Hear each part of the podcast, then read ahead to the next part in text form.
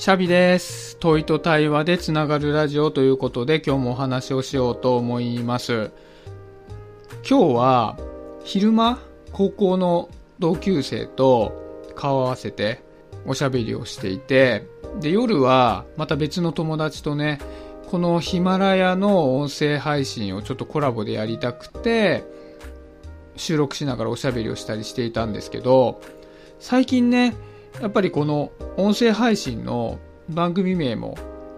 シャビの迷い人ラジオから問いと対話でつながるラジオっていう形で、まあ、変えたところも同じ理由なんですけど人とつながっていくことに興味があるんですね。なので意識して人と対話をする機会っていうのを増やしたいなと思っているんです。最近いろんな人と対話をしていて感じるのは共感って大事だよっていうじゃないですか。でもちろん大事なんですけど共感と同じくらい共感できないことに対してどのようなスタンスを取るかっていうのも大事だなと思ったんですね。でこれなんでそう思ったかっていうとこういろんな人と話をしていて感じるのはこれはもちろん僕も含めて人は誰でもどこか生きづらさを持ってるなっていう風に感じるんですね。パッと見例えば明るかったりしてすごくハッピーで生きやすそうな人がいたとしても生きやすい人格と生きづらい人格ってやっぱりその生きづらさを乗り越えていくっていうことはある程度あると思うんですけど元来生きやすい人ってほとんどいなくてもともとは自分の人生の中で何かしらの生きづらいポイントっていうのを持っていてでそのどのポイントが生きづらいのかっていうのが違うだけなんじゃないかなと思うんですね。だから僕が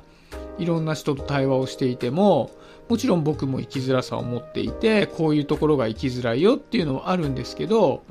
相手は相手で僕とは違った生きづらさを持っているんだけどやっぱり生きづらいところを持っているっていうことにおいては同じだなっていうのをすごく感じるんですね。で人とこう話をしていて感じるのはやっぱり自分が相手にすごいなとか羨ましいなって思う時って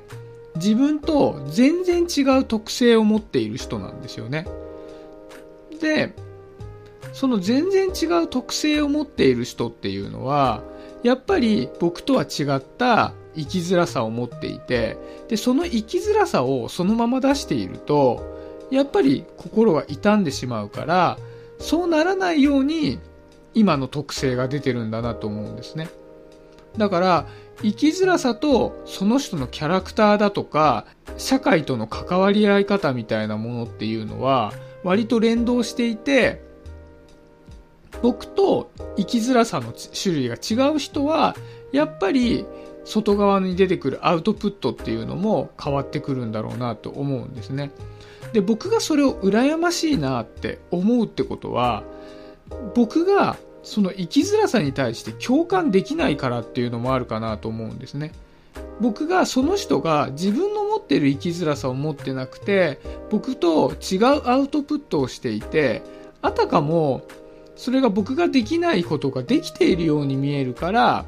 羨ましいなと思うんですけどそれは僕が相手に対してやっぱり共感できないアウトプットと共感できない生きづらさを持っているからそう思うんであって実際はその人に代わってみるとないものねだりで僕は僕で相手から見ればその人が持っている生きづらさみたいなものはなくて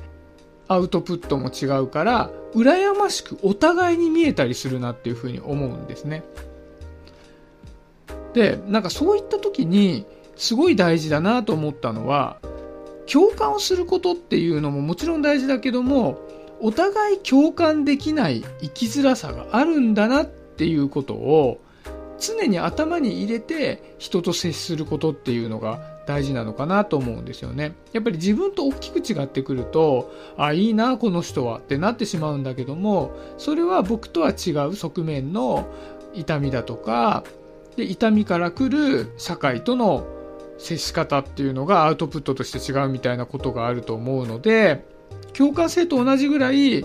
共感できない生きづらさがあるっていうことをきちっと認識しておくっていうことをこれから心がけていきたいななんて思ったので今日はそんな話をさせてもらいました。